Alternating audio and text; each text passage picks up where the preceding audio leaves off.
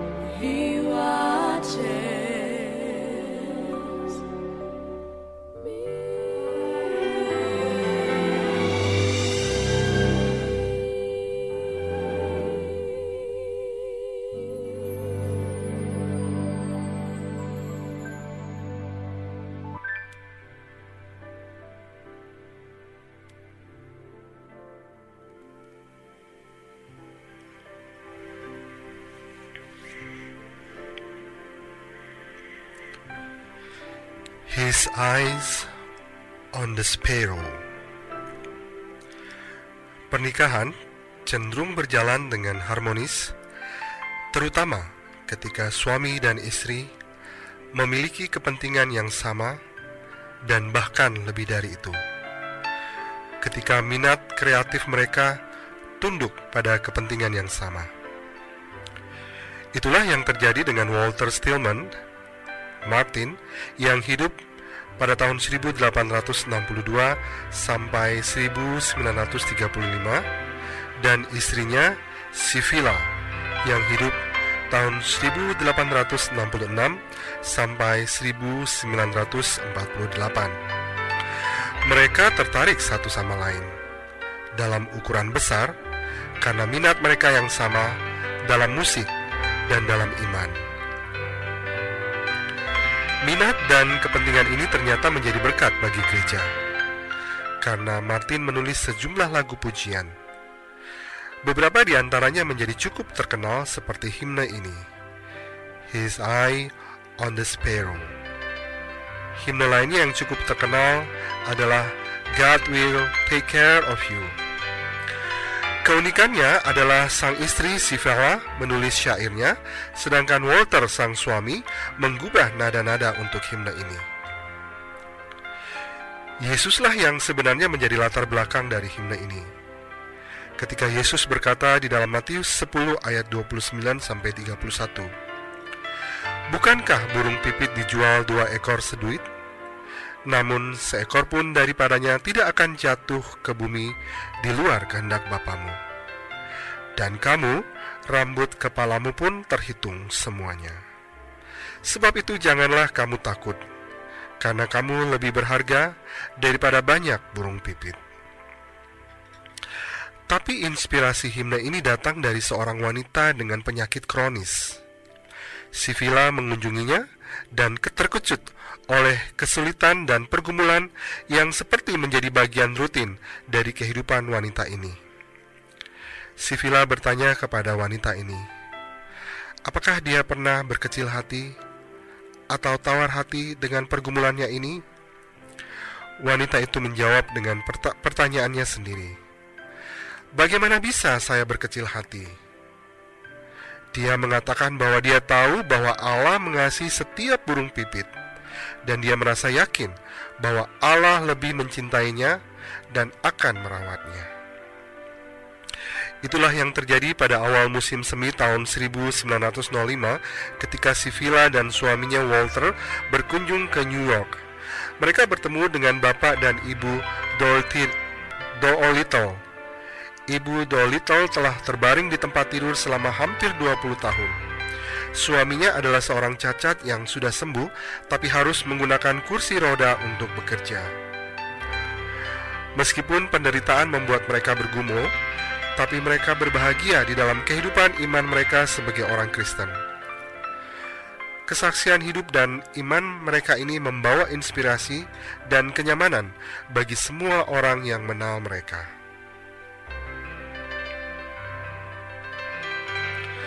Terinspirasi oleh iman wanita ini, Sivila pulang ke rumah dan menulis syair untuk himne ini.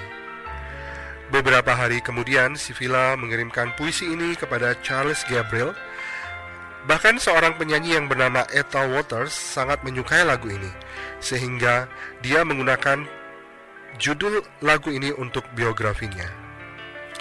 Sedangkan Mahalia Jackson mendapat penghargaan dalam Grammy Hall of Fame Award tahun 2010 setelah merekam lagu ini.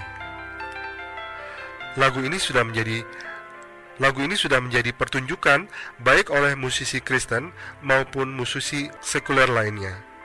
Dan sejak tahun 1951 sampai tahun 2014, beberapa musisi dan penyanyi memasukkan lagu ini ke dalam album mereka. Tercatat 25 album dari berbagai genre musik dan penyanyi yang yang menyanyikan lagu ini di dalam album mereka, bahkan menjadi soundtrack film.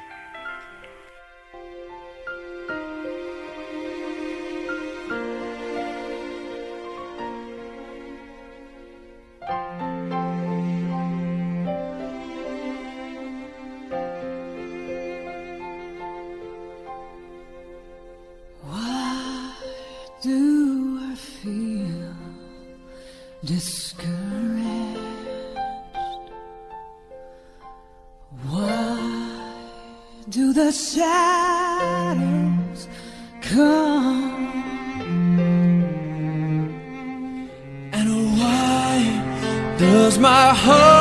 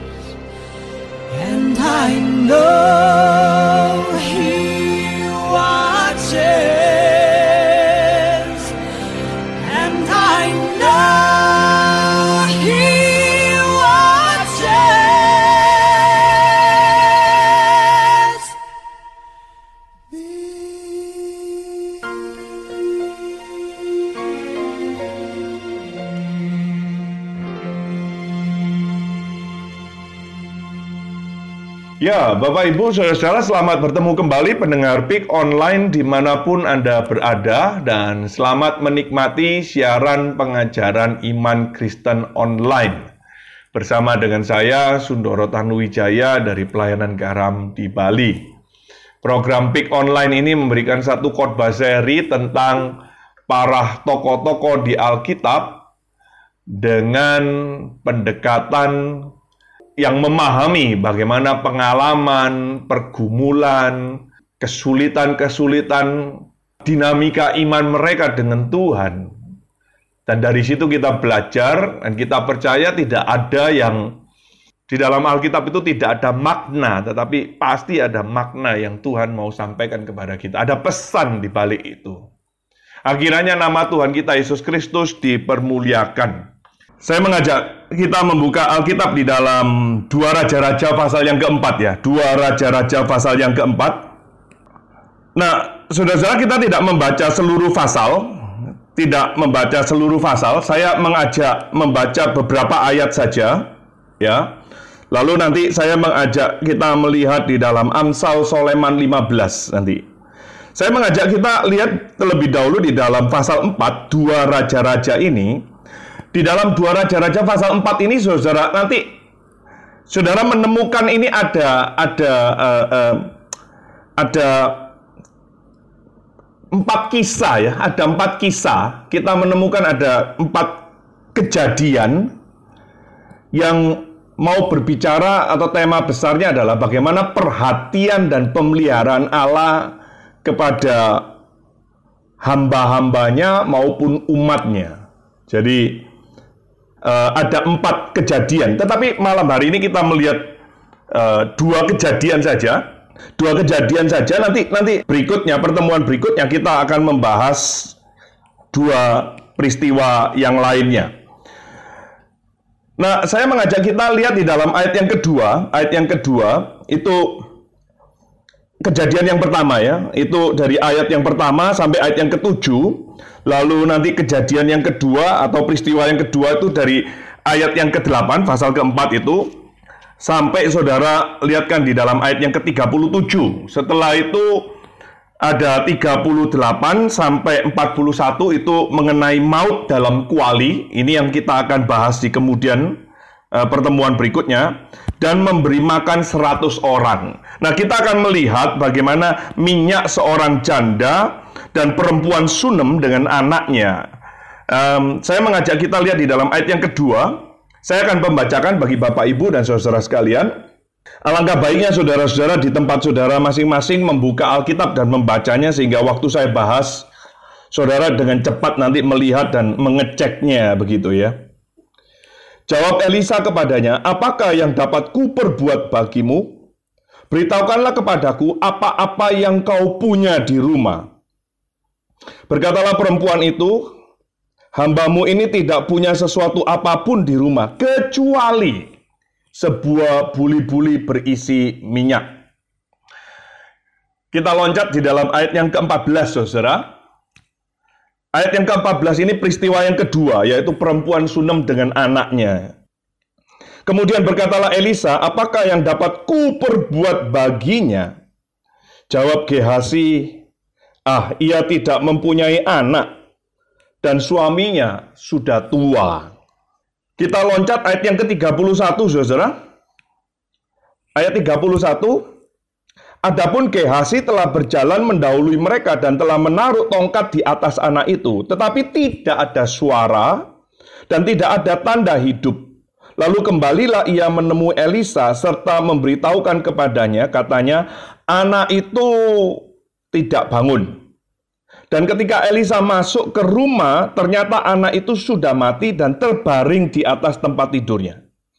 Sesudah ia masuk ditutup nyala pintu sehingga ia sendiri dengan anak itu di dalam kamar. Kemudian berdoalah ia kepada Tuhan. Lalu ia membaringkan dirinya di atas anak itu dengan mulutnya di atas mulut anak itu dan matanya di atas mata anak itu serta telapak tangannya di atas telapak tangan anak itu. Dan karena ia meniarap di atas anak itu, maka menjadi panaslah badan anak itu. Sesudah itu ia berdiri kembali dan berjalan dalam rumah itu sekali ke sana dan sekali ke sini. Kemudian meniarap pula lah ia di atas anak itu. Maka bersinlah anak itu sampai tujuh kali, lalu membuka matanya. Kemudian Elisa memanggil Gehasi dan berkata, Panggillah perempuan Sunem itu. Dipanggilnyalah dia, lalu datanglah ia kepadanya. Maka berkatalah Elisa, angkatlah anakmu ini. Masuklah perempuan itu lalu tersungkur di depan kaki Elisa dan sujud menyembah dengan mukanya sampai ke tanah. Kemudian diangkatnya lah anaknya lalu keluar. Saya mengajak kita lihat di dalam Amsal Soleman kali ini, Amsal Soleman pasal yang ke-15 ayatnya yang ketiga. Amsal Soleman pasal yang ke-15 ayatnya yang ketiga. Sekali lagi saya akan bacakan bagi Bapak Ibu dan saudara-saudara sekalian. Mata Tuhan ada di segala tempat, mengawasi orang jahat dan orang baik. Saya mengajak kita sekali lagi menghadap kepada Tuhan kita melalui doa. Bapa di dalam surga kami sudah membaca firman-Mu, mari Tuhan Persiapkan hati dan pikiran kami juga untuk dibaca oleh firman-Mu. Dikoreksi, dibangunkan, ditegur, disegarkan, dikuatkan. Diteguhkan oleh firman-Mu. Terutama disucikan sehingga kami boleh serupa dengan anakmu yang tunggal, Yesus Kristus. Berkati hambamu yang kau tahu siapa dia dan berkati setiap kami di mana pun kami berada. Roh Tuhan bekerja melampaui jangkauan dan pikiran manusia. Di dalam Kristus Yesus Tuhan kami memohon, kami berdoa. Amin.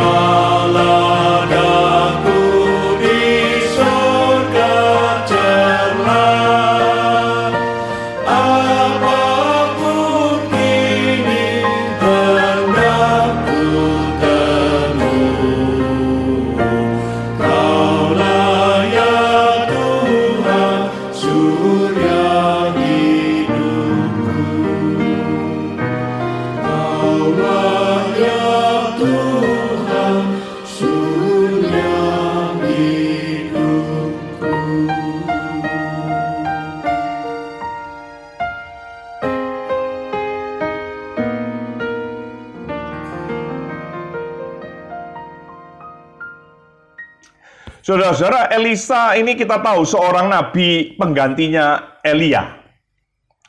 Dan setelah panggilannya sebagai penerusnya Elia, ya, di pasal 4 ini, pasal 4 ini merupakan konfirmasi, ya, konfirmasi. Kita menemukan Tuhan mengkonfirmasi panggilannya atas hambanya ini melalui apa? Melalui Tuhan itu memperhatikan dan memberikan pemeliharaannya. Tuhan tidak memanggil seseorang atau umat itu lalu setelah dipanggil dibiarkan saja. Tidak, tetapi Tuhan itu memperhatikan dan memelihara. Kalau saudara lihat di dalam Alkitab mulai dari perjanjian lama itu Abraham dipanggil oleh Tuhan keluar dari asal dan sanak saudaranya dan dan Tuhan pelihara dan Tuhan perhatikan pergumulannya. Saudara lihat itu Israel dipilih oleh Tuhan dan Tuhan panggil itu Tuhan khususkan menjadi umatnya dan Tuhan perhatikan dan Tuhan pelihara. Nah inilah Tuhan yang diajarkan di dalam Alkitab, saudara ya. Dia bukan Tuhan yang habis memanggil ya sudah bi- dibiarkan lalu di- di- dia mem- membiarkan kita ya sudah toh kamu butuh saya toh ya sudah sekarang kamu kamu sekarang ya ya kamu melayani saya dan kamu ya sudahlah. Kamu kamu kalau enggak tak kutukin loh ya. Kamu nanti tak murkai ya. Tuhan kita tidak seperti itu. Tetapi Tuhan kita itu juga memperhatikan serta memelihara umatnya. Nah ini penting sekali ya untuk kita pahami. Nah, saudara-saudara, sebelum saya bicara mengenai konteks ayat ini ya, ayat yang tadi kita baca, pasal 4 ini, saudara perlu tahu bahwa arti nama Elisa, arti nama Elisa itu artinya Allah itu keselamatannya. Tuhan itu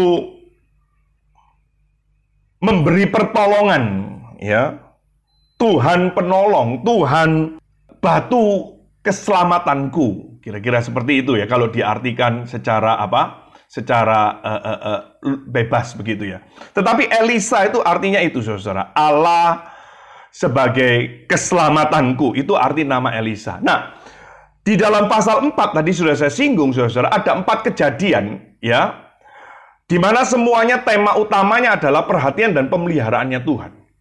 Nah, kita akan melihat dua ya, saudara. Kejadian yang pertama, ini ini konteksnya ya, saudara. Konteks ayat ini ya. Konteks yang pertama ini, eh, saudara, ay- eh, kejadian yang pertama ini ayat 1 sampai ayat yang ketujuh. Saudara bisa melihat ayat 1 sampai 7. Elisa itu menghadapi istri-istri, saudara lihat ayat yang pertama ya. Salah seorang dari istri-istri para nabi mengadukan halnya kepada Elisa ya. Jadi ini ada kumpulan ibu-ibu begitu, bukan arisan yang pastinya karena Elisa tidak gabung dengan ibu-ibu untuk ikut arisan begitu ya dan arisan belum ada ide arisan. Tetapi semacam itulah ya kumpul ibu-ibu apa itu ibu-ibu gemsi gitu ya ibu-ibu gembala sidang gitu ya. Dan ini para janda-janda gitu ya. Janda-janda dikatakan ini eh, istri-istri para nabi itu eh, ada yang janda ya. Lalu lalu dikatakan salah seorang dari istri-istri para nabi itu mengeluhkan saudara lihat itu ya Dikatakan hambaku, suamiku sudah mati, sudah mati. Hambaku ini sudah sudah sudah mati dan engkau ini tahu bahwa hambamu ini takut akan Tuhan. Jadi ini orang yang takut akan Tuhan. Tetapi sekarang penagih hutang sudah datang untuk mengambil kedua orang anakku menjadi budaknya. Dia terbulat utang, saudara. Entah dia ikut dipinjol atau dia di bank mana, saya tidak tahu begitu ya. Dia terbulat utang sehingga dia tidak bisa bayar ya. Nah, maka dia harus bayar anaknya. Anaknya laki-laki diambil untuk dijadikan budak. Gitu. Dan itu apa? Debt kolektornya sudah ada menunggu gitu ya. DC-nya sudah menunggu, debt kolektornya itu sudah menunggu mau mengambil anaknya dijadikan budak karena dia tidak bisa bayar. Dan dia keluhkan itu kepada siapa? Hambanya Elisa. Nah, ini menarik saudara ya. Menarik ya. Tetapi saudara-saudara jangan lupa dia sudah berstatus janda, terbelit hutang, terancam anak-anaknya diambil dan dijadikan budak. Padahal itu saudara, ini ini ini ini kalau saudara belajar di dalam hukum Taurat itu Imamat pasal 25 sudah mengatur gitu ya saudara bahwa apabila ada saudaramu yang jatuh miskin pasal 25 ayat 39 dan dia menyerahkan dirinya kepadamu, maka janganlah memperbudak dia. Jadi saudara kalau sesama orang Israel itu uh, ada pinjem utang, uh, kalau dia tidak bisa bayar, tidak boleh dijadikan budak itu. Tetapi janda ini sedang dikejar oleh DC itu debt collector atau para penagih hutang dan mau mengambil anaknya sebagai budak. Nah, Saudara-saudara, Allah menyatakan pemeliharaannya, kasihnya, perhatiannya melalui Elisa. Lalu menolong janda ini. Dengan cara apa? Dengan cara, ya sudah, kamu punya apa? Dia mengatakan, saya tidak punya apa-apa. Oke, eh, rekening bank ada nggak? Nggak ada. Kalau ada rekening ya nggak ada isinya, percuma gitu loh. Eh, terus gimana dong? Saya cuma punya sebuah buli-buli minyak, berisi minyak. Oke, sekarang kamu kumpulkan seberapa banyak yang kamu punya. Bila perlu pinjem kepada eh, siapa tetanggamu Dan jangan lupa protokol kesehatan, begitu ya. Waktu kamu pinjem, pastikan kamu pinjem dengan membawa masker, kamu menggunakan masker dan kamu bersihkan dulu, pastikan steril, begitu ya. Jadi saudara, dia, dia kumpulkan ke tetangga-tetangganya. Disara, diminta kumpulkan sebanyak-banyaknya. Sebanyak-banyaknya. Ya. Dan dikatakan di dalam ayat yang ketiga, jangan terlalu sedikit, dikatakan. Dikatakan jangan terlalu sedikit. Jadi sebanyak-banyaknya. Jadi dia ketok-ketok tetangga, pinjem, pinjem, pinjem. Itu buli-buli itu dipinjem sebanyak-banyaknya. Lalu saudara-saudara, diisi ya. Diisi dengan minyak tadi itu saudara. Dan itu saudara, bejana-bejana yang ada dan semua buli-buli diisi, isi, isi, isi, semua. Blok. Sudah banyak sekarang jual itu. Dijual saudara.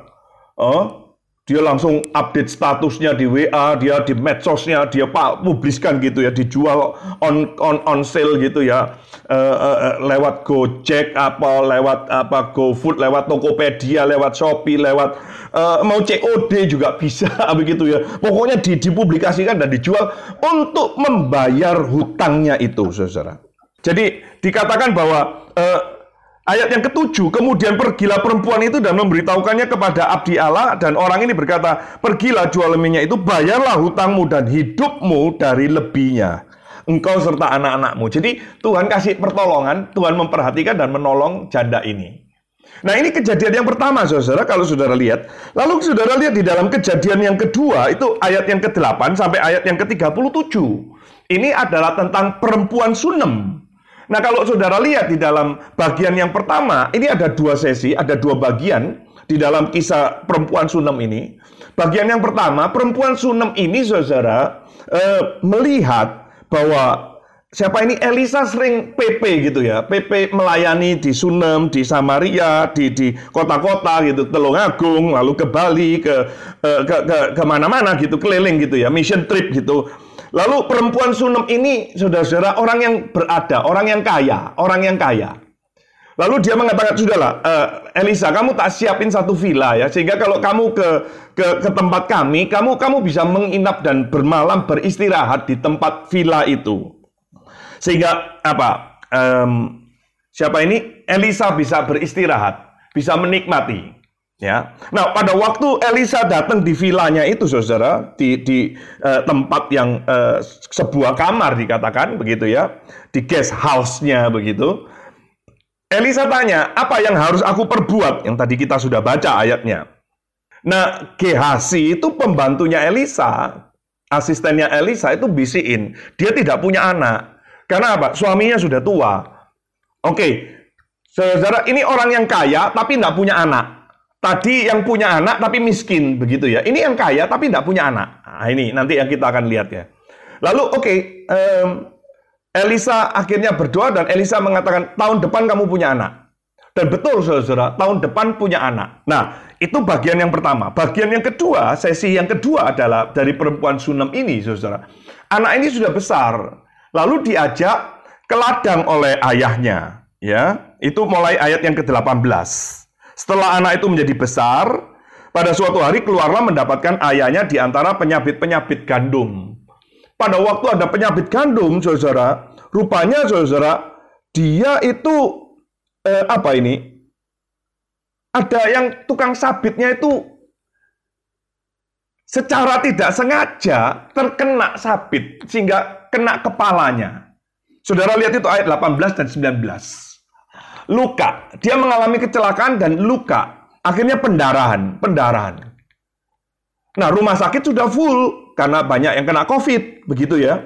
Atau rumah sakitnya jauh, kita tidak tahu gitu. Tetapi eh, ya pendarahan sehingga anak ini akhirnya saudara-saudara dengan berat hati eh, mati ya, mati. Anak ini mati. Dan waktu perempuan Sunem ini lihat anaknya sakit itu sekarat begitu ya. Perempuan Sunem ini mengambil satu keputusan, dia mengatakan, saya akan cari hamba Tuhan itu. Saya akan cari Elisa itu. Dia mencari Elisa sampai menemukan. Suaminya sempat ngomong, kamu itu loh, hari ini tahu nggak? Ini ini ini bukan public holiday, ini ini ini. Kamu tahu nggak? Ini ppkm darurat loh, nggak boleh ke mana-mana. Dia bilang, aku tidak peduli, aku tidak peduli. Aku mau cari ini hamba Tuhan ini. Elisa ini. Dan saudara-saudara, akhirnya dia ketemu dengan Elisa, ditanya, gimana anakmu? Baik, baik. Lalu dia itu menangis dan sujud kepada Elisa dan menceritakan bahwa anaknya mengalami apa ini kecelakaan. Dan Elisa menyuruh hambanya Gehasi, asistennya, untuk bawa tongkatnya, ditaruh ke tongkat anak itu disentuhkan tongkatnya, tetapi tidak sembuh. Maka Elisa sendiri yang akhirnya turun, Elisa akhirnya menemui anak yang sudah mati ini yang tidak bernafas.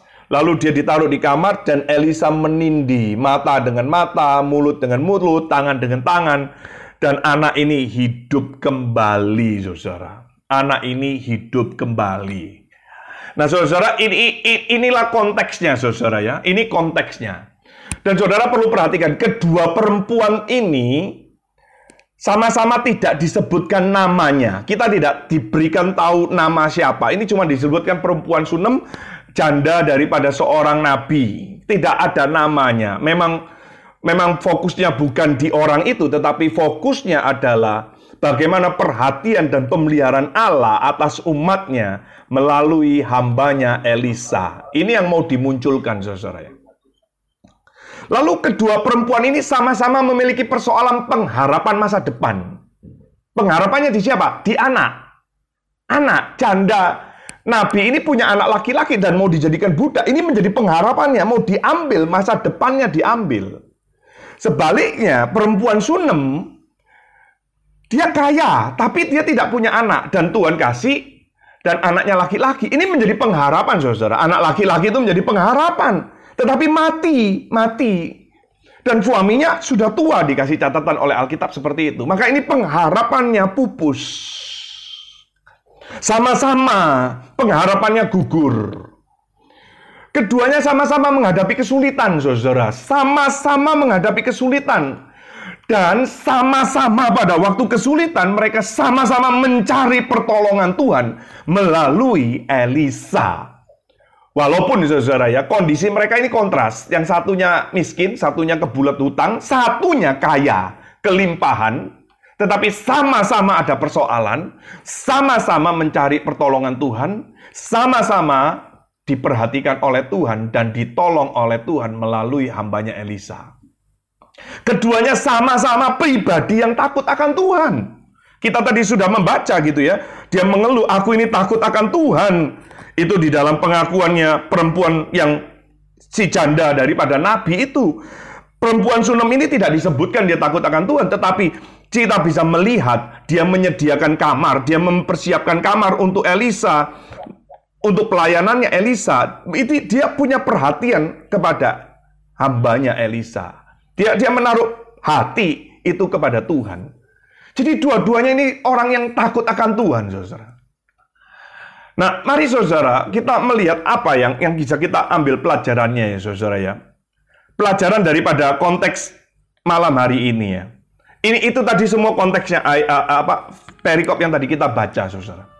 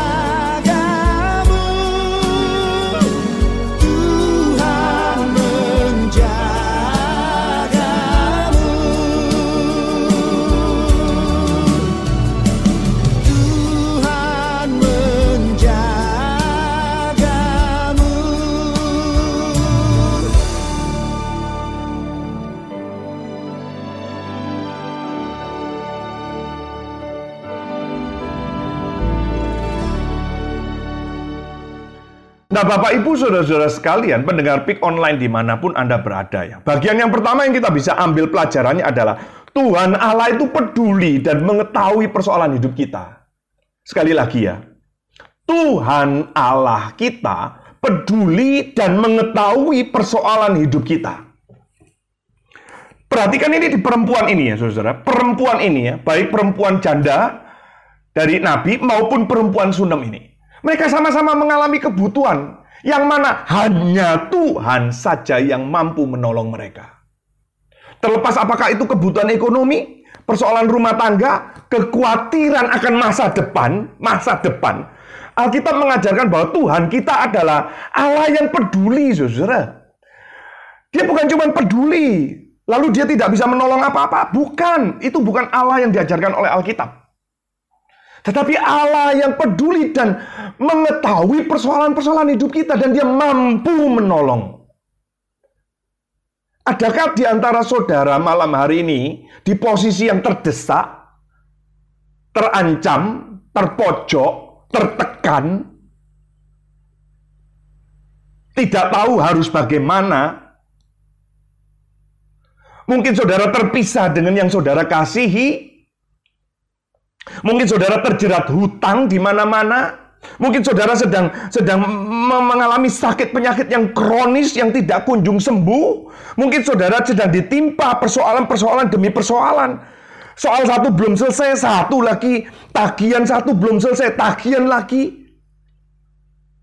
Padahal selama ini saudara-saudara Saudara terus menjaga iman saudara, saudara terus menjaga hati yang takut kepada Tuhan. Saudara sudah tekun, saudara aktif melayani Tuhan.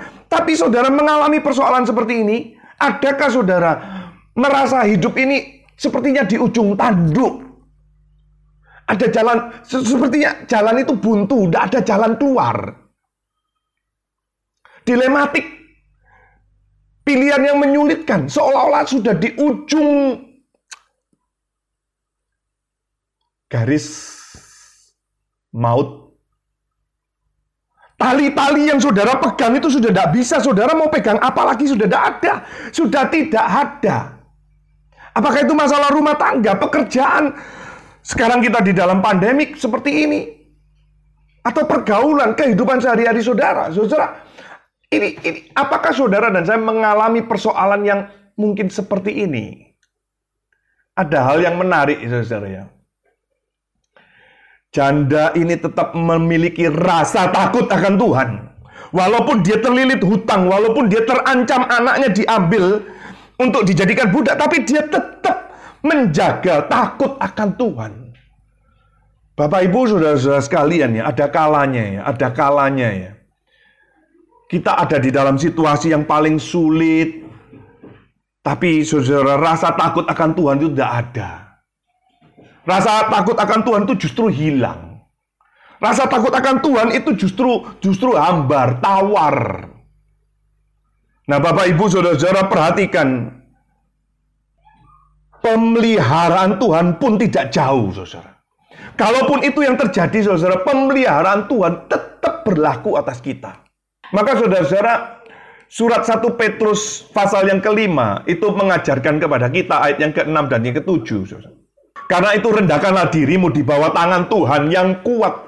Supaya kamu ditinggikannya pada waktunya. Serahkanlah segala kekhawatiranmu kepadanya. Sebab ia yang memelihara kamu, saudara. Itu satu Petrus 5 ayat yang ketujuh dikatakan.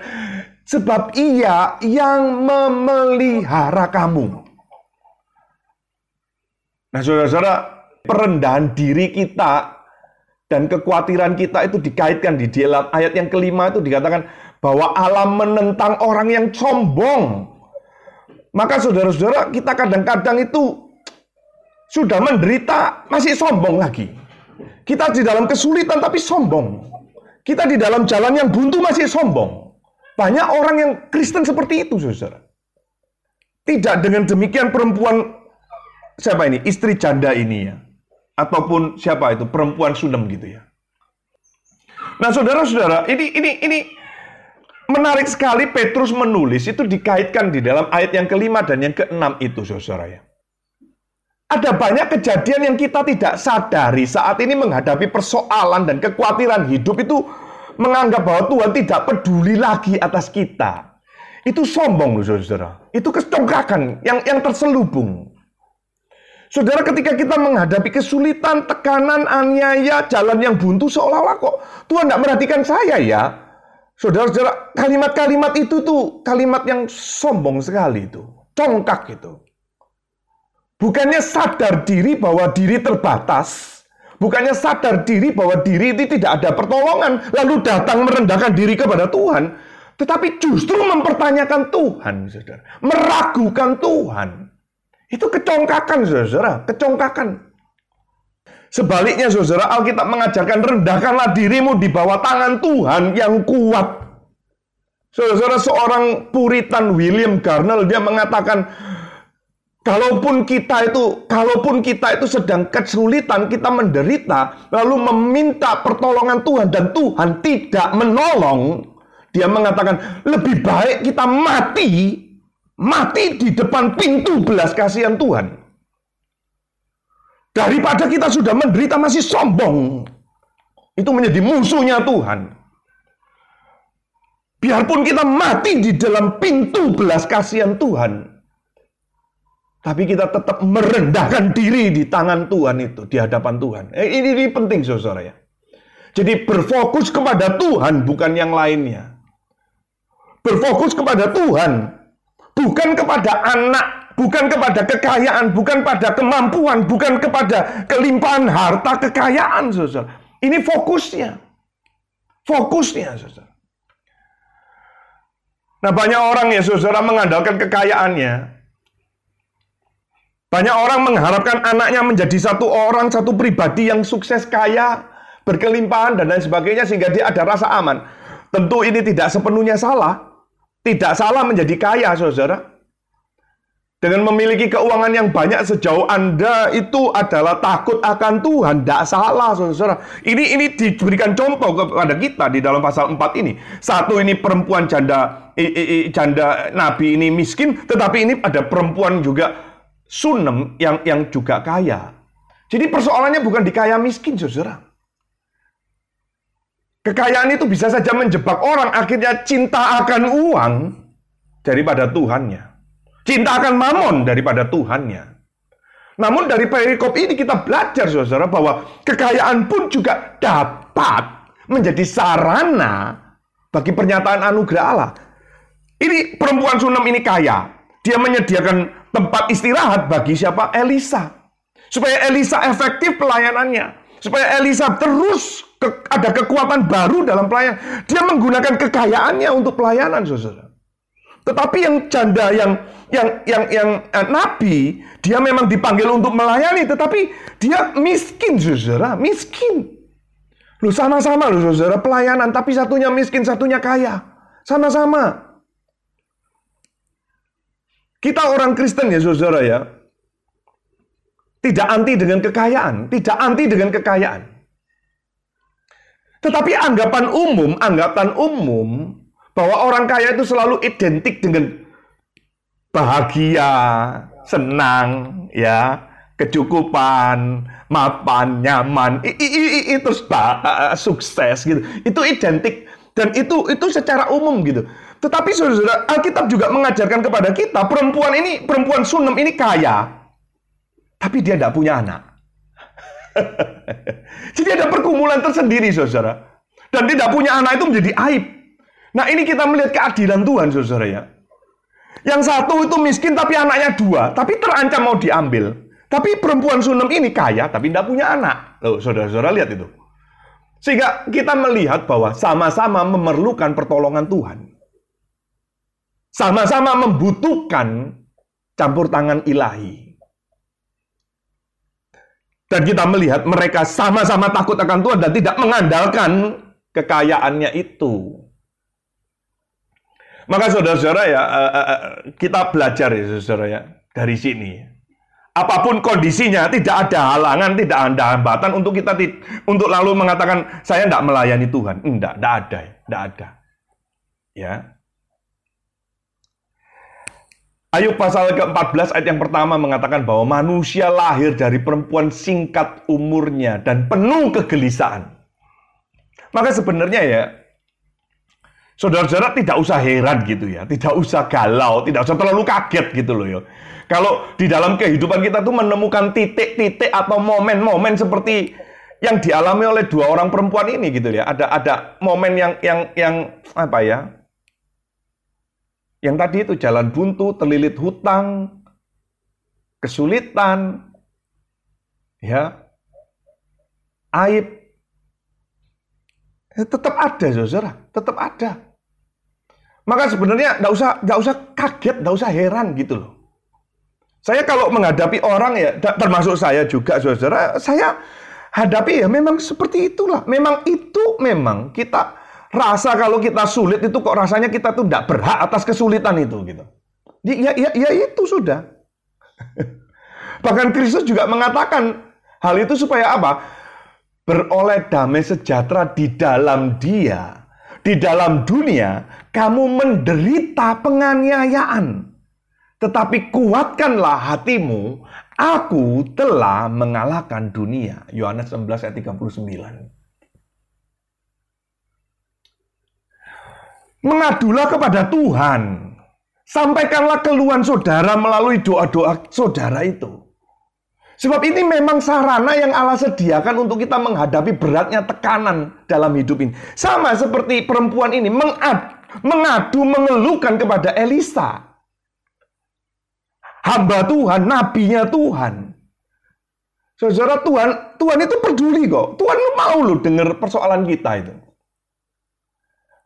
Kadang-kadang saudara saya di WA orang gitu ya, Pak doakan gitu ya.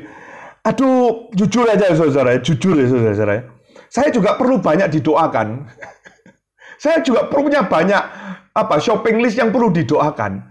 Lalu saudara tambahin lagi saya untuk doa. Jujur sebetulnya saya enggak, enggak tertarik gitu ya. Tetapi ya ya, ya kadang-kadang ya oke. Em, saya akhirnya oke, apa yang perlu saya doakan? Apa yang perlu perlu perlu saya ingat di dalam doa gitu ya. Nah, saudara-saudara, memang eh, kita perlu menyampaikan itu gitu. Ada ada ruang. Tuhan perlu, eh, Tuhan memperhatikan itu dan Tuhan tidak abai itu, saudara. Kalau saudara lihat di dalam Keluaran pasal 22 ya, itu dikatakan seorang janda atau anak yatim janganlah kamu tindas, dikatakan.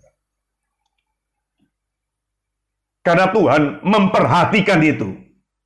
Tuhan akan membela hak-hak mereka. Ya. Dan Tuhan itu adalah Tuhan yang tidak memandang bulu, dia ada adalah membela hak anak yatim dan janda dan menunjukkan kasihnya kepada orang-orang asing dengan memberikan kepadanya makanan dan pakaian. Ulangan 10 juga mengatakan itu. Maka saudara penghiburan kita tidak lain apa yang diajarkan oleh Al- Alkitab ya. Tadi di dalam Amsal Soleman 15 ayat yang ketiga yang tadi kita baca, mata Tuhan itu ada di segala tempat mengawasi orang jahat dan orang baik. Ini ini ini bagian yang pertama Saudara ya. Bagian yang pertama. Bagian yang kedua tadi sudah sempat saya singgung sedikit yaitu adalah kondisi miskin atau kondisi kaya milikilah iman Saudara. Saudara mau miskin atau kaya, milikilah iman. Ada orang yang miskin, tidak punya iman. Ada orang yang kaya, tidak punya iman. Maka dari perempuan eh, janda nabi ini dan perempuan sunem ini, saudara, kita menemukan bahwa yang satu miskin, yang satu kaya. Bukan itu persoalannya. Persoalannya adalah milikilah iman yang sejati itu. Sama-sama mengeluh kepada Nabi itu. Perempuan ini tidak padam imannya. Dua perempuan ini tidak padam imannya, saudara. Tidak surut, tidak tawar hati. Ada kesulitan? Ya. Ada kesulitan ekonomi? Ya, jelas. Ada keselamatan eh, eh, eh, anaknya? Yang satu ada, yang satu nggak ada. Yang satu miskin ekonomi, tetapi dia punya anak dua dan mau diambil. yang satu miskin, enggak, sekelimpahan, tapi dia tidak punya anak. Namun justru itu memunculkan langkah iman yang lebih besar. yaitu segera lari mencari sang nabi. Elisa, masih ingat ya saudara ya? Elisa artinya apa? Allah adalah pertolonganku. Allah adalah keselamatanku. Allah memberi pertolongan, gitu ya. Itu itu artinya saudara. Maka saudara-saudara dan saya, ya, perlu punya iman. Allah itu keselamatan kita, gunung batu kita. Nah pendengar PIK online di mana pun Anda berada, realita hidup itu tidak mungkin dijalani tanpa melibatkan iman. Tidak ada orang yang tidak beriman, semua beriman. Semua beriman. Ada iman yang natural, dia Kristen atau nggak Kristen, percaya Yesus atau tidak percaya Yesus, dia punya iman. Semua orang punya beriman, punya iman. Itu namanya iman natural. Tetapi ada iman yang menyelamatkan, saudara. Alkitab mengajarkan bahwa orang benar hidup karena iman. Dan kita dibenarkan karena iman. Kita dibenarkan karena iman kepada Yesus Kristus. Ini iman yang menyelamatkan. Jadi ada iman natural dan iman yang menyelamatkan. Dan iman yang menyelamatkan itu saudara-saudara dikatakan Yakobus tanpa perbuatan itu pada hakikatnya adalah mati. Jadi mari setiap persoalan, pergumulan, kekhawatiran kita keluhkan kepada sang nabi kita. Sang nabi Allah yang maha itu saudara yaitu Yesus Kristus. Dialah keselamatan dan pertolongan kita kepada siapa? Atau kepada apa? Ya. Saudara meletakkan dan mempertaruhkan iman saudara itu menjadi penentu apakah saudara mampu melewati ujian iman itu sendiri atau tidak. Perempuan eh, tadi itu yang yang janda itu mungkin dia menaruh iman kepada suaminya. Oh suami saya nabi loh. Saya, suami saya nabi. Waduh ini suami saya hamba Tuhan itu prestis. Prestis tetapi Inalilahi sudah suaminya. Dia nggak ada lagi yang diharapkan yang menjadi objek imannya ya, hapus. Bukan cuma itu lagi dia terbulat utang dan anaknya terancam untuk diambil. Anaknya ini juga objek iman masa depannya dia ini jaminan anak laki-laki loh. Gimana ini anak laki-laki nih. Tetapi terancam untuk diambil. Saudara dia naruh objek imannya kepada situ. Sebaliknya perempuan Sunam ini, oh suamiku orang kaya, berduit. Tapi walaupun tua, dia berduit. Ya, dia berduit, tidak apa-apa sudah, tidak apa-apa. Tapi tetap apa-apa. Kenapa? Tak punya anakku. Objek imannya itu di situ, saudara. Maka, saudara, uh, itu itu dihapuskan semua, diganti semua, dan Elisa hadir di situ dan mereka akhirnya sadar objek imannya. Bapak, Ibu, dan saudara-saudara sekalian, Yesus Kristus pernah mengalami kemiskinan, saudara. Dia pernah mengalami kehilangan, tanda kutip. Dia kehilangan, dia melepaskan kemuliaannya. Kemuliaan yang harusnya dia pertahankan itu dia, dia lepaskan, saudara. Dengan rela hati. Demi mencari dan menemukan engkau dan aku. Maka milikilah iman yang seperti ini, saudara. Milikilah iman dan taruhlah imanmu dan imanku kepada Kristus. Batu karang yang teguh itu, saudara. Pertolongan kita. Dia pernah merasakan seperti saudara dan saya. Hanya dia tidak berbuat dosa. Ini pelajaran yang indah yang harus kita cermati, saudara. Bagaimana memandang kesulitan itu. Maka Ibrani mengatakan, pandanglah kepada Kristus. Imam besar kita itu, nabi kita itu. Dia adalah Tuhan yang menjadi manusia. Dia yang tidak terbatas menjadikan dirinya terbatas. Nah, saudara-saudara Charles Spurgeon pernah mengatakan itu itulah latihan iman, saudara. Latihan iman itu penting, saudara ya. Saudara pernah nggak dengar nasihat ya? Biasanya ada orang yang kalau menasehati, kalau ada orang kesulitan kan, misalnya, ya ibu tetaplah berharap. Saudara pernah dengar kalimat itu? Tetaplah berharap. It- Itu orang yang apa? Orang yang dari perspektif yang optimis. Tapi kalau ada orang yang mengatakan, ya sudahlah bu, berakhirlah hidup kalian, ya sudahlah, sudah. Itu orang yang pesimis. Tetapi kalau orang yang beriman bagaimana? Kata Spurgeon mengatakan, Ibu, inilah kesempatan untuk menikmati karya pemeliharaan Allah. Di dalam kesulitan, di dalam eh, eh, kita mengalami penderitaan, kesempatan menikmati karya pemeliharaan Allah. Uh, tidak mudah, saudara. Tak mudah. Setiap kita, ya, termasuk saya, termasuk saya, kita kita senang dengan zona nyamannya. Zona nyaman, BTW, zona nyaman itu sendiri tidak salah. Semua orang mencari zona nyamannya. Kita kalau di rumah ada memiliki zona kenyamanan, itu pasti. Siapa mau buat rumahnya nggak nyaman, nggak aman? Nggak mau dong. Saudara pasti mau rumah saudara itu juga nyaman dan aman kan? Nggak salah saudara, memiliki itu. Tetapi kecenderungannya berlama-lama di zona itu. Dan anggapan umum saudara-saudara, kalau kalau kalau eh, eh, eh, kondisi yang aman tadi itu zona aman, itulah kebahagiaan yang ultimat, yang sejati, yang yang mutlak, yang yang pasti, yang yang ut, yang apa, yang akhir itu. Endo, enggak, enggak, enggak, enggak, enggak, enggak begitu. Kadang Tuhan mengizinkan atau menginginkan kita berada di zona yang keluar dari zona aman kita. Kadang untuk melatih hidup kita. Saudara nanti lihat di dalam ulangan itu Musa menulis saudara ya. Tuhan itu seperti burung raja wali yang mengkoyak-koyakkan sarang anaknya itu. Sarang anaknya Raja Wali itu dikoyakkan, disuruh pergi dari sarangnya supaya apa? Dia melatih kepak sayapnya itu. Melalui latihan inam, iman itu kita menjadi kuat, saudara. Kita merasakan kuat kuasa Tuhan. Melalui latihan-latihan kehidupan yang sulit itu, kita makin makin merasakan bagaimana bergantung kepada Tuhan, bukan kepada diri, bukan kepada kemampuan diri. Saudara, sekali lagi ya, perempuan yang disebutkan di sini ini, ini, ini bukan janda yang nakal ya. Ini bukan perempuan sunem yang nakal, yang genit, yang centil, yang usil, yang yang apa?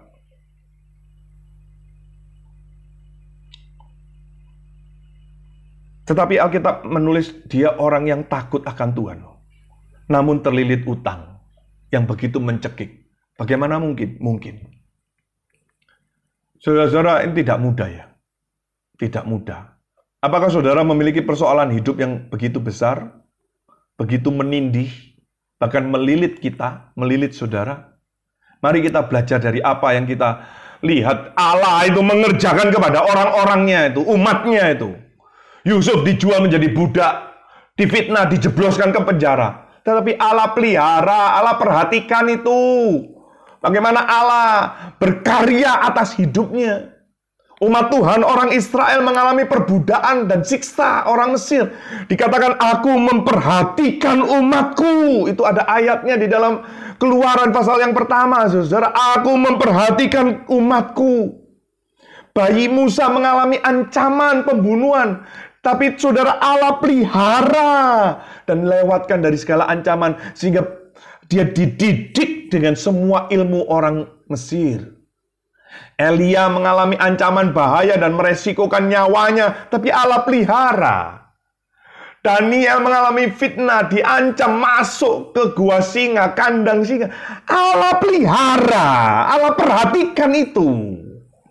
Dia katupkan semua mulut singa. Saudara-saudara, ada banyak kisah di dalam Alkitab. Allah itu menyatakan kekuasaannya sebagai bentuk pemeliharaan atas orang-orang yang dikasihinya. Jadi saudara relakan, berikan kepercayaan itu total bergantung kepada pribadi Allah yang memanggil dan pertolongan yang tidak pernah terlambat. Ini indah, saudara. Ini latihan. Bagaimana dengan kita? Bagaimana dengan kita? Ingat, saudara-saudara, jika saja Kristus Yesus, Sang Putra Allah itu juga pernah mengalami berbagai kesulitan, maka layakkah Layakkah kita tidak melewati itu? Sejauh memang itu bukan akibat perbuatan dosa kita. Itu latihan iman itu indah.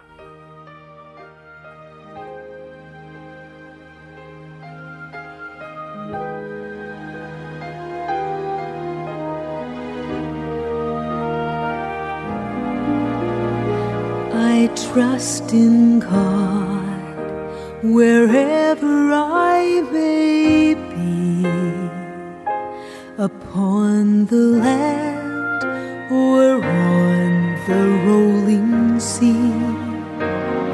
For come what may, from day to day, my heavenly Father watches over me. I trust in God.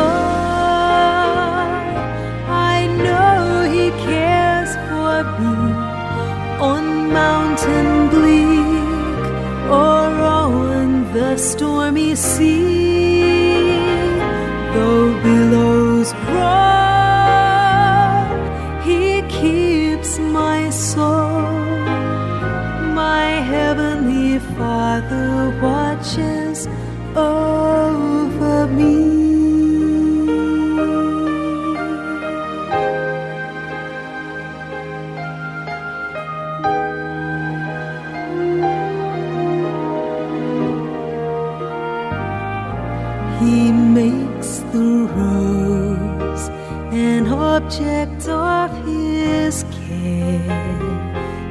guides the eagle through the pathless air, and surely he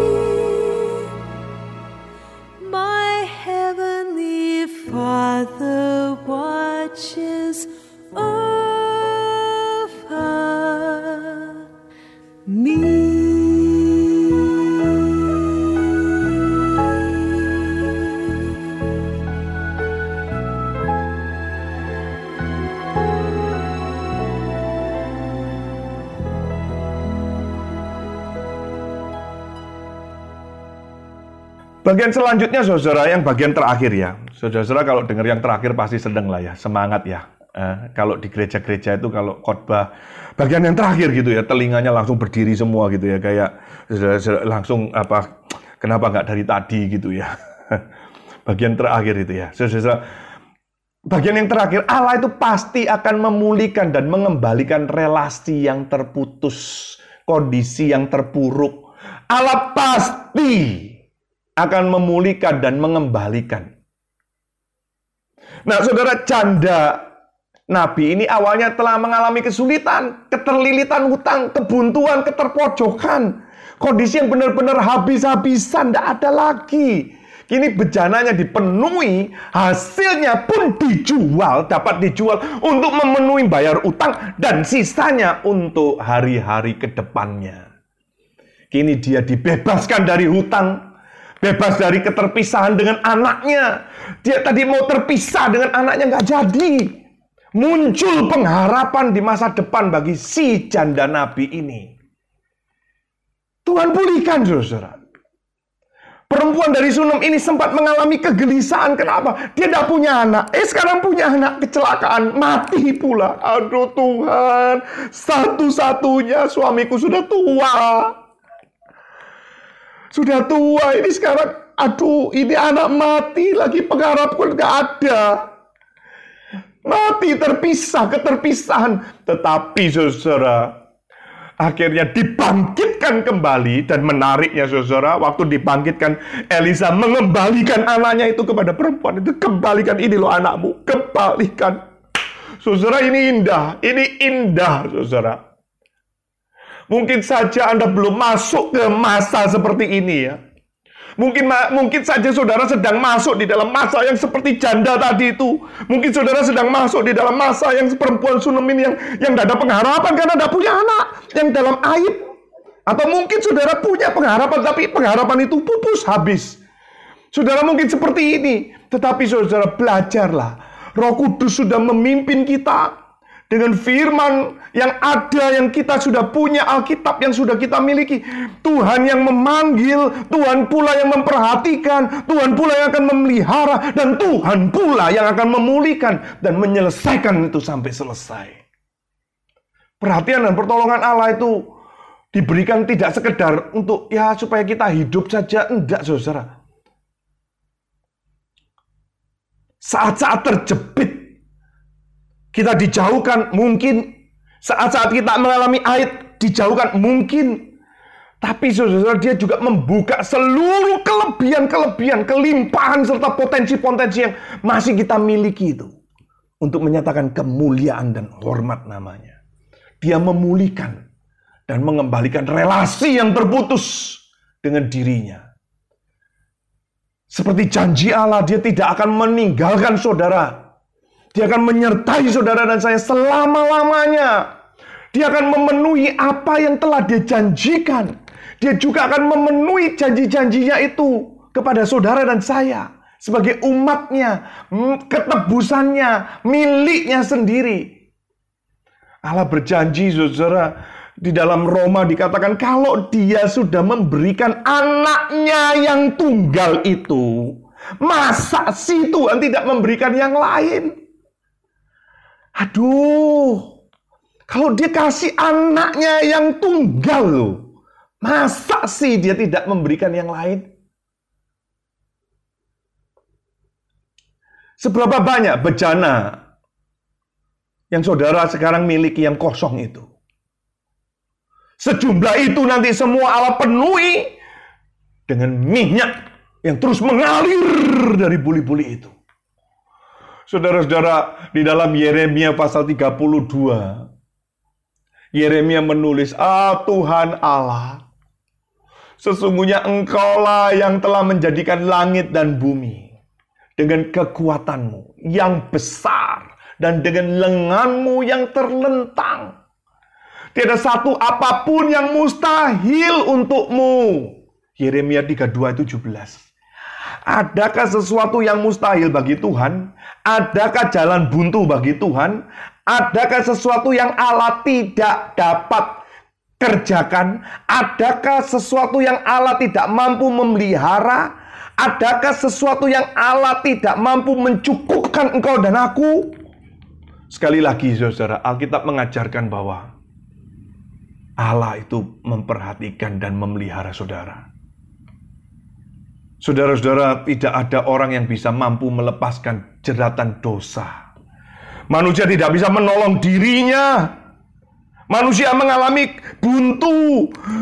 Paulus mengatakan, "Aku ingin berbuat baik, tapi bukan yang baik yang aku kerjakan, justru yang berdosa." Saudara mau berbuat baik, banyak yang mau seperti itu. Tetapi saudara tidak bisa kan? Saudara tidak bisa berbuat baik toh. Saudara mau bertobat, tidak bisa toh. Saudara mau melepaskan dari jeratan-jeratan rokok, minuman keras, atau ikatan-ikatan yang lain, kebiasaan-kebiasaan buruk yang lain. Saudara tidak bisa lepaskan. Datang kepada Tuhan. Datang kepada Kristus. Di atas kayu salib dia tuntaskan. Di atas kayu salib dia katakan sudah selesai. Sudah genap. Saudara memerlukan Kristus. Saudara memerlukan Yesus Kristus untuk membebaskan jeratan belenggu dosa. Tidak ada manusia mana pun yang membebaskan dosa. Tidak ada manusia mana pun yang mampu melepaskan engkau dan aku dari dosa. Tidak ada nabi, rasul, orang-orang besar yang ada di dunia ini yang mampu melepaskan kecuali Kristus. Dia berikan dengan darahnya, darahnya sendiri. Dia berikan dengan hidupnya sendiri. Dia membebaskan, dia memerdekakan. Alkitab mengatakan siapa di dalam Kristus tidak ada lagi penghukuman. Yesus berkata, sebaliknya, di luar aku kamu tidak akan bisa berbuat apa-apa. Saudara-saudara, Kristus sudah memberikan hidup, memberikan pengharapan, memberikan perdamaian saudara dan saya dengan Bapa. Menemukan sumber hidup itu. Inilah kebutuhanmu, inilah kebutuhanku, inilah kebutuhan kita. Saya tidak peduli saudara miskin, saudara kaya. Saya tidak peduli, tetapi saudara membutuhkan Kristus. Saudara membutuhkan Allah sendiri yang sumber hidup itu. Pada waktu Elisa mendengar kabar perempuan sulung ini bahwa anaknya mati, maka dia mengutus Gehasi, pembantunya, menyentuh tongkatnya, supaya anak itu hidup kembali. Tidak bisa, tidak berhasil. Anak itu tetap mati. Elisa harus turun sendiri. Elisa harus turun tangan sendiri. Elisa menindih mata dengan mata, mulut dengan mulut, tangan dengan tangan. Saudara-saudara, dan anak itu hidup kembali. Ini mau bicara apa? Ini bicara tentang inkarnasi. Kristus sang anak Allah itu dia harus hadir, dia harus datang. Dia tidak mempertahankan hak miliknya itu yang dia bisa pertahankan itu tidak, tetapi demi cintanya, demi kasihnya kepadamu, demi pemberontakanmu itu loh. Dia mau datang. Saudara mati karena dosa. Saudara dan saya mati karena dosa. Efesus pasal 2 dikatakan kita mati karena dosa. Bukan cuma mati, kita menghidupi dosa. Kita diperbudak oleh dosa. Tetapi melalui kematian Kristus. Anak ini mati, saudara, gambaran saudara dan saya. Elisa itu gambaran daripada Yesus Kristus. Masih ingat arti nama Elisa? Allah itu keselamatan. Namakan anak ini, namakan bayi ini Yesus karena dia yang akan menyelamatkan umatnya. Maka saudara-saudara, Kristus datang untuk menghidupkan engkau dan aku. Kristus datang untuk memberikan kasih karunia-Nya. Kristus datang untuk memulihkan engkau dan aku. Kristus datang untuk mem mem membaiki, memperbaiki relasimu dan relasiku dengan Bapa, sehingga kita boleh memanggil Dia ya Aba ya Bapa. Kita berdoa sekarang Bapa kami yang ada di surga. Kristus Sang Putra itu berinkarnasi dan menjadi imam besar. Ibrani mengatakan itulah imam besar yang turut merasakan kelemahan-kelemahan kita. Sama seperti kita, dia dicobai hanya tidak berbuat dosa. Ibrani 4 ayat 15 dan 16. Sebab itu kita sekarang mempunyai keberanian menghadap tahta hadirat Allah. Karena imam besar kita Pendengar PIK online di mana pun Anda berada, Tuhan Allah mengetahui persis apa yang saudara dan saya hadapi. Tidak ada persoalan hidup yang tidak ada dalam perhatiannya. Matanya tidak mungkin tidak tertuju kepada engkau. Dia tidak terlap, tidak pernah terlelap penjaga Israel itu. Nah, saudara-saudara, kisah ini disisipkan di dalam raja-raja. Mengapa? Ini kan nggak ada kaitannya dengan raja-raja, saudara. Tapi di dalam buku raja-raja. Kenapa kisah ini ada? Kenapa? Karena mau memberikan pesan bahwa para raja-raja tidak memperdulikan Tuhan. Tuhan tetap memperhatikan umatnya. Orang-orang yang seperti janda dari Nabi, perempuan Sunem, Nanti saudara lihat nanti orang-orang yang biasa, orang-orang yang berteologi, Tuhan tetap memperhatikan. Seperti saudara dan saya, dia memperhatikan engkau, dia memelihara engkau. Maukah engkau terima dia sebagai Tuhan dan Juru Selamatmu? Kiranya Tuhan terus beranugerah kepada kita, sehingga pengenalan kita lebih sungguh, lebih dalam akan Tuhan kita Yesus Kristus. Mari kita berdoa. Bapa di dalam surga, kami datang kepadamu. Naikkan syukur untuk firman yang boleh kami renungkan dan kami baca malam hari ini. Kami umatmu, kami milikmu. Kami ketebusanmu. Maka ajar kami untuk rela dibentuk Tuhan, walaupun kami menghadapi berbagai macam kesulitan apa pun. Itu tidak sebanding dengan Kristus yang pernah lakukan demi menyelamatkan kami yang berdosa. Dalam nama Tuhan Yesus kami memohon, kami berdoa. Amin. Amin.